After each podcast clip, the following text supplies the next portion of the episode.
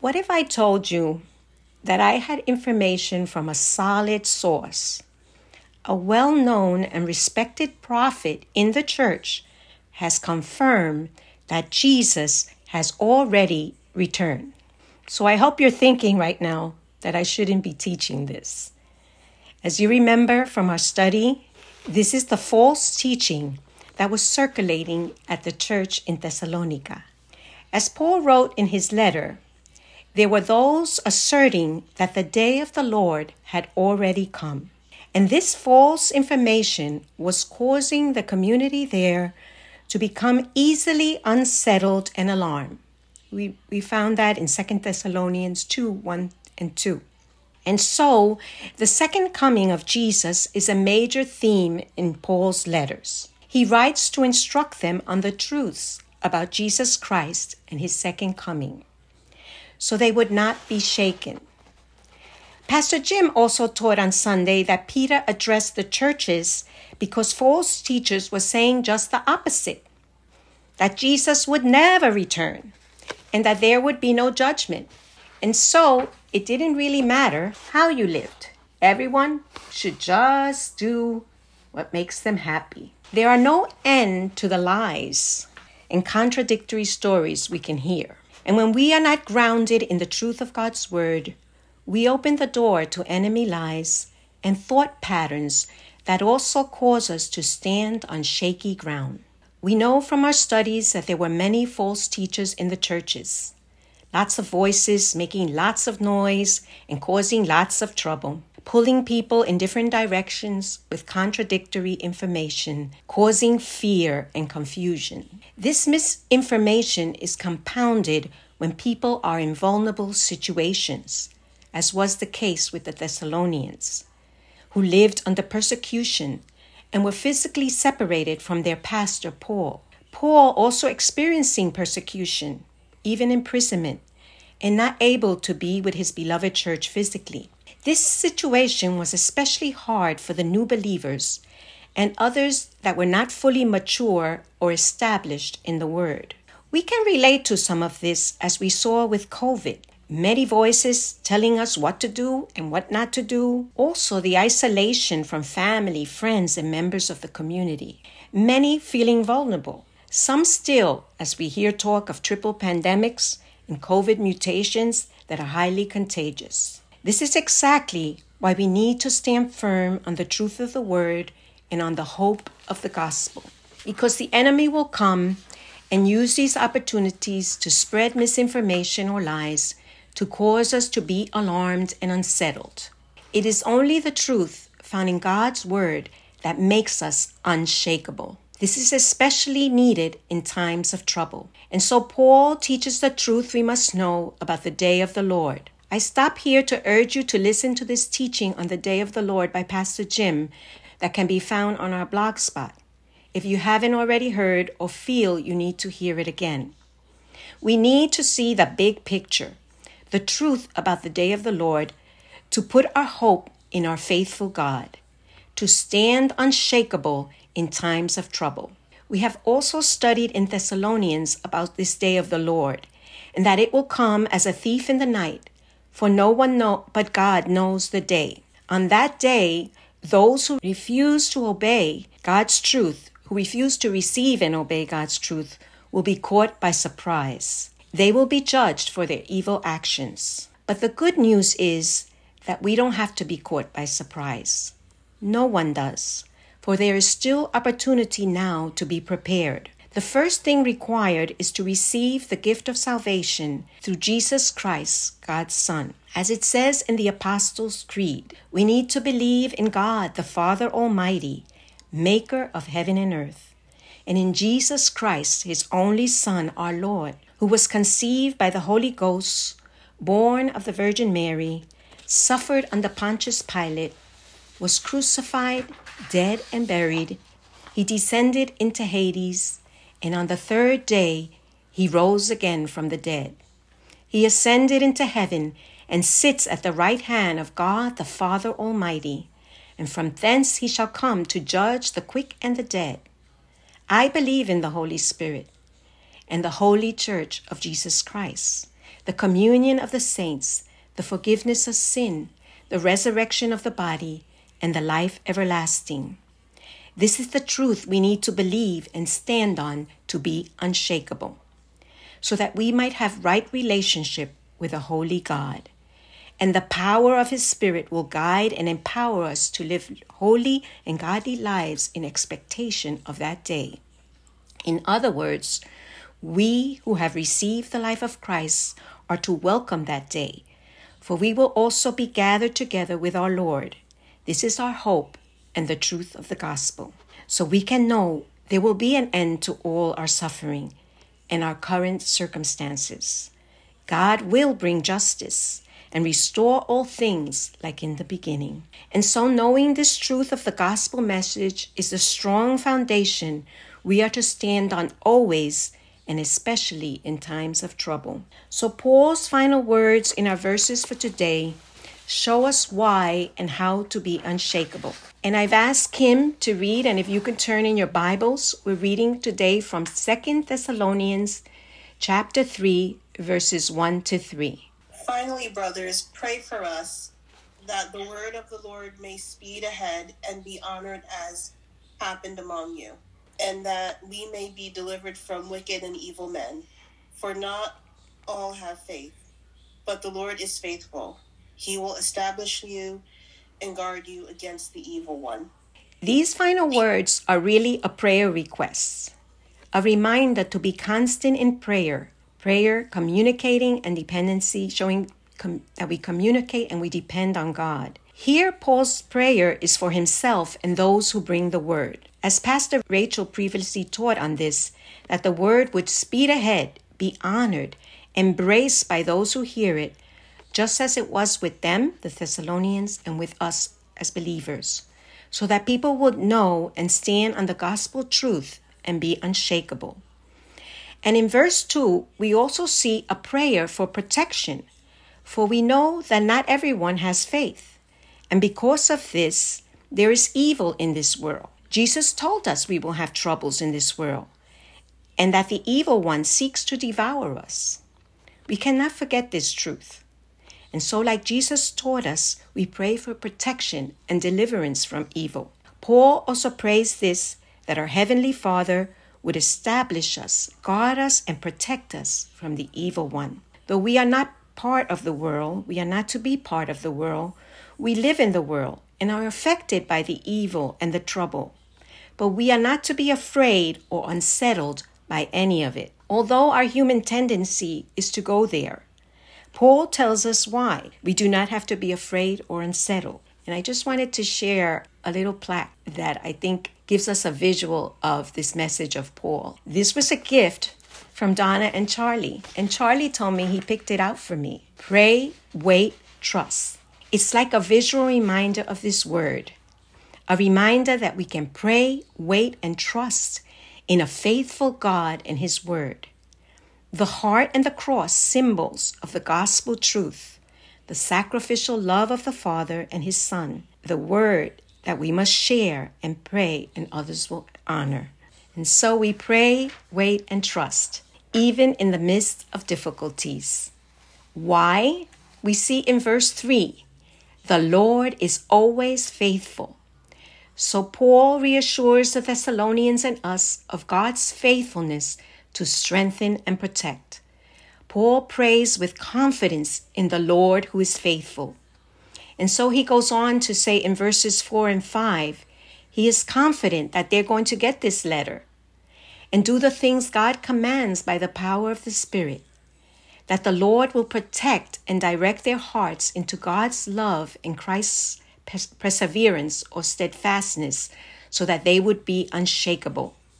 In other words, follow Christ's example despite the difficulties or delay in waiting for his second coming and his final restoration of all things, knowing God is faithful. Pray to the one who is faithful. It's about his eternal word, the truth we need to stand firm that will make us unshakable the one that is faithful, that loves us, the one that persevered even to the death on a cross to bring his salvation. He is the one, and the reason we can trust and stand unshakable, knowing He is faithful and will come again and restore all things.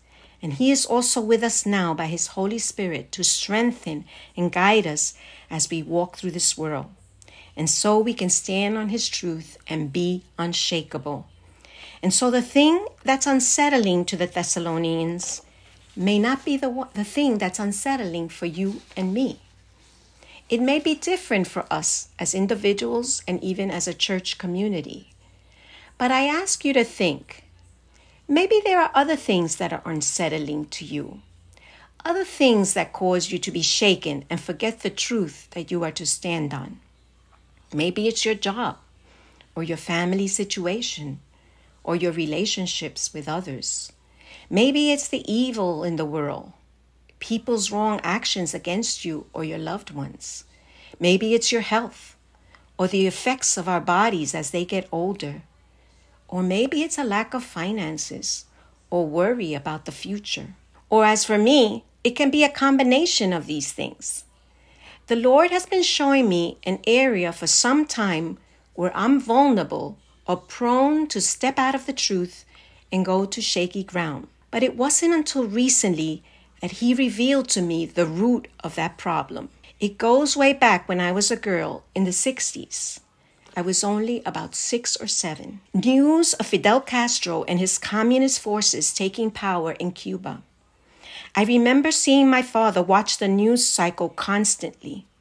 My dad talked about it a lot with my mom and worried for his family still in Cuba. Americans worried for their safety as well, as the U.S. was under the threat of nuclear attack with Russia's presence in Cuba, a country only 90 miles from our borders. And so that became the topic of conversation in our home. But there was one other thing I also remember my dad prayed. In my mind's eye, I can still see my dad sitting at his desk with an open Bible and praying. Although I know this situation made him vulnerable to fear and worry for his beloved family in Cuba, he trusted in a faithful God and the truth of his word in the Bible, that he could take all these concerns to God, knowing that God is faithful to hear and answer his prayers. And that is what helped my dad not to be shaken. He also knew that God had placed him in this country and now, as a naturalized citizen, he was positioned to bring his entire family, his mom, his brother and sisters, and all their spouses and children in, into this country. And so he did with the help of God. I tell you this story because the Lord showed me a family pattern here, a connection to this. I saw that my constant listening to the news cycle and all the political talk and the division unsettled me. It brought me anxiety and fear about what would happen in the world and how people's political decisions could impact my family and my life. I tell you this story because the Lord revealed why the news cycle was so unsettling to me. The Lord has been teaching me to turn to Him and the hope of the gospel its truth and pray to God who is faithful so that I will not be shaken. And so, in our text for today, Paul gives his final words to remind the Thessalonians and us to pray and stand firm on the word. Pray and be established, unshakable, because our God is faithful. Jesus will come again and restore all things. Scriptures also tell us that these things that unsettle us in this world are only temporary, momentary. For this light, momentary affliction is preparing for us an eternal weight of glory beyond all comparison, as we look not to the things that are seen, but to the things that are unseen. For the things that are seen are transient, and the things that are unseen are eternal. That's found in 2 Corinthians 4 17 to 18. And so before I pray to end, I want you to take a minute and meditate. If you have a paper, you may want to write down your responses. This is between you and God. Ask the Lord, what unsettles you? What makes you feel unsteady? What are the thoughts that race through your head or cause you to fear. You may need to take time later and talk with God about this. And also, you may want to ask Him to reveal the root of this vulnerability that causes you to fear and become unsettled, and why it causes you sometimes to believe lies of the enemy. So let us pray. Lord, you have called us as a church community to be established in your word. We thank you for these final words you gave to Paul in order to encourage your church to remain unshakable in the light of the evil and the troubles and the suffering in this world. We thank you for the examples of Paul and other mature Christians who follow you, Jesus, our greatest example. Help us to follow your example, not in our own strength, but by the power of your Holy Spirit. Lord, we praise you because you are faithful. So we can trust and stand firm on you and your word regardless of circumstances. Circumstances change, but Lord, you are unchangeable.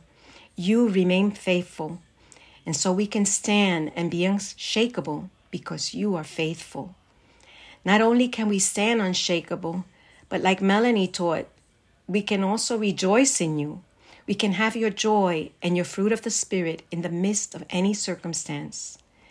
Lord, I pray this word in 2 Thessalonians 3 1 to 3, written to your beloved people.